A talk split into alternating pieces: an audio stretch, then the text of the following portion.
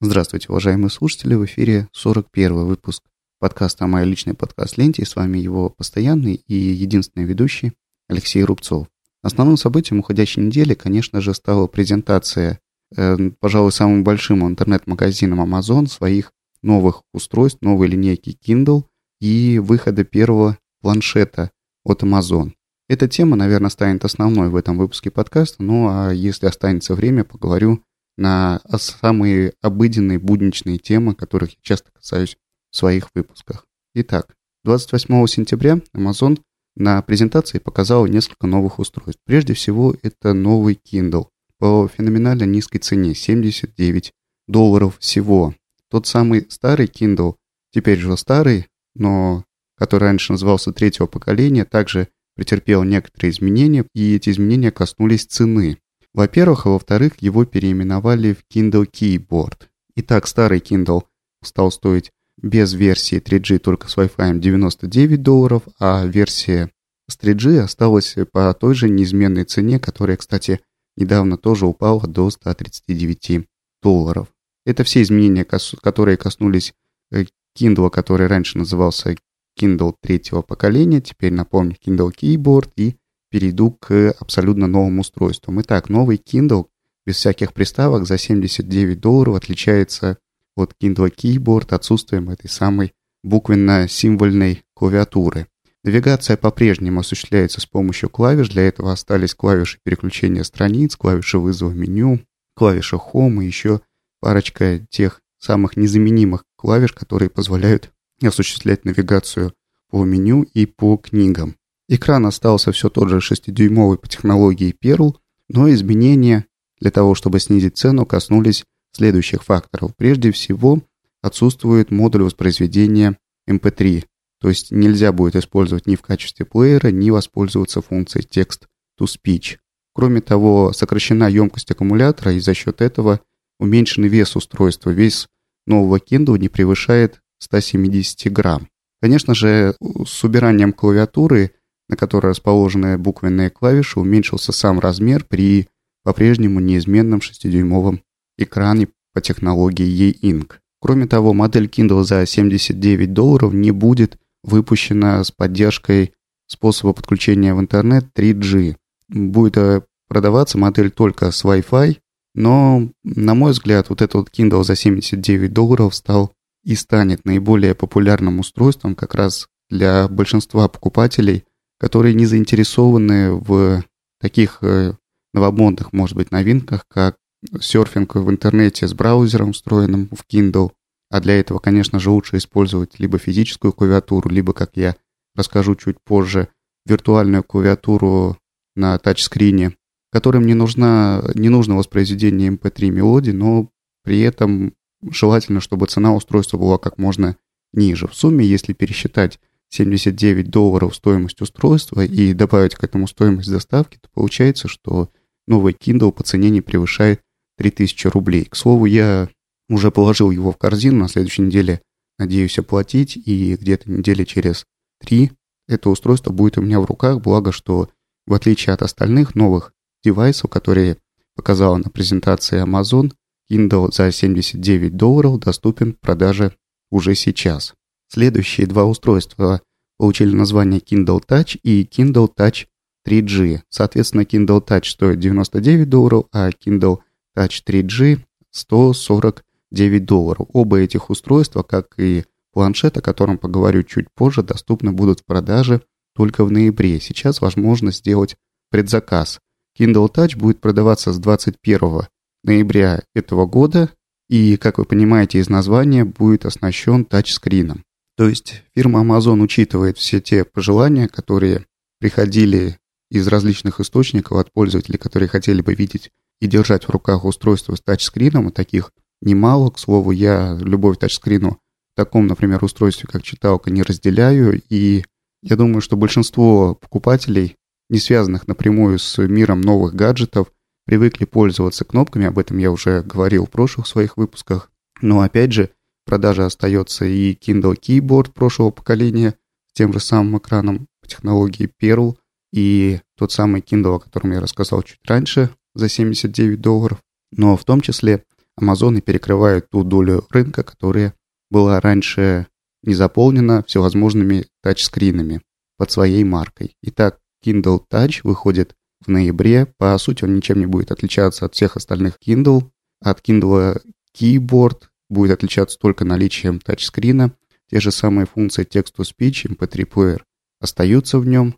И самая главная цена Kindle Touch и Kindle Keyboard версии Wi-Fi и версии 3G будет абсолютно одинакова, то есть позволяя делать э, абсолютно равнозначный выбор тем, кто привык к клавиатуре и тем, кто хотел бы держать в руках тачскрин.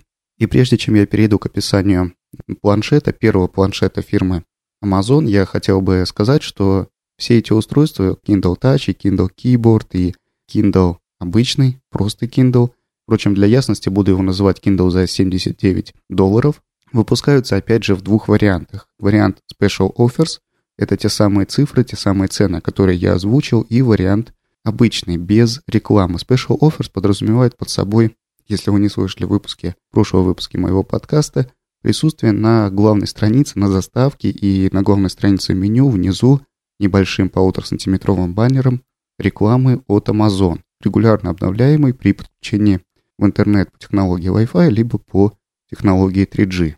К слову, если вы опасаетесь наличия этой рекламы, смею вас заверить, что никоим образом она вам не помешает. Никакой контекстный, то есть встраиваемый текст, читаемый текст рекламы не предвидится. Рекламный баннер на главном меню экрана достаточно небольшой для того, чтобы не мешать навигации по меню. Ну а кроме того, кто категорически настроен против присутствия этой рекламы, предлагаются варианты тех же самых устройств, но по цене чуть выше. По цене выше на 40 долларов можно купить абсолютно такое же устройство, только уже с отключенным воспроизведением рекламных баннеров. Итак, последнее на мой взгляд, революционное устройство, которое презентовала Amazon 28 сентября. Это первый планшет от этой фирмы по феноменально также низкой цене в 190 долларов всего. Это устройство получило название Kindle Fire.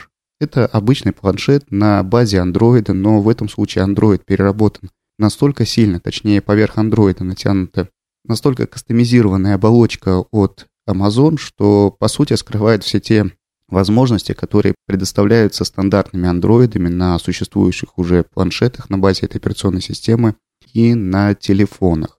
Вот эта вот самая кастомизированная оболочка, она разработана специально фирмой Amazon, в том числе для работы только с магазином Android-приложений, представляемых сами, самой фирмой Amazon. То есть возможности поставить приложение от Гугла из магазина приложений для андроида именно гугловского нету. Впрочем, если вы посмотрите внимательно магазин приложений для операционной системы Android от Amazon, вы найдете там все необходимое. По крайней мере, я не нашел каких-либо недостающих для меня программ. Ну, давайте немножко более конкретно об этом устройстве. Как и Kindle Touch, эм, Kindle Fire, планшет от Amazon, будет доступен в продаже в ноябре, а точнее 15 ноября сейчас возможен предзаказ, цена устройства, как я уже сказал, 199 долларов. Цена невысокая, но за счет невысокой цены несколько урезаны некоторые возможности этого устройства. Прежде всего, экран Kindle Fire 7-дюймовый. Но, что самое главное, технология экрана сделана в свете последних новейших разработок, изобретений и полностью соответствует той технологии, которая применяется в планшетах от фирмы Apple iPad. Кроме того, Kindle Fire не будет оснащен видеокамерой, не будет оснащен микрофоном, встроенными колонками, то есть прослушивание звука возможно только при подключении наушников. Ну и самое главное, что лично меня немного расстроил, будет отсутствовать модуль 3G.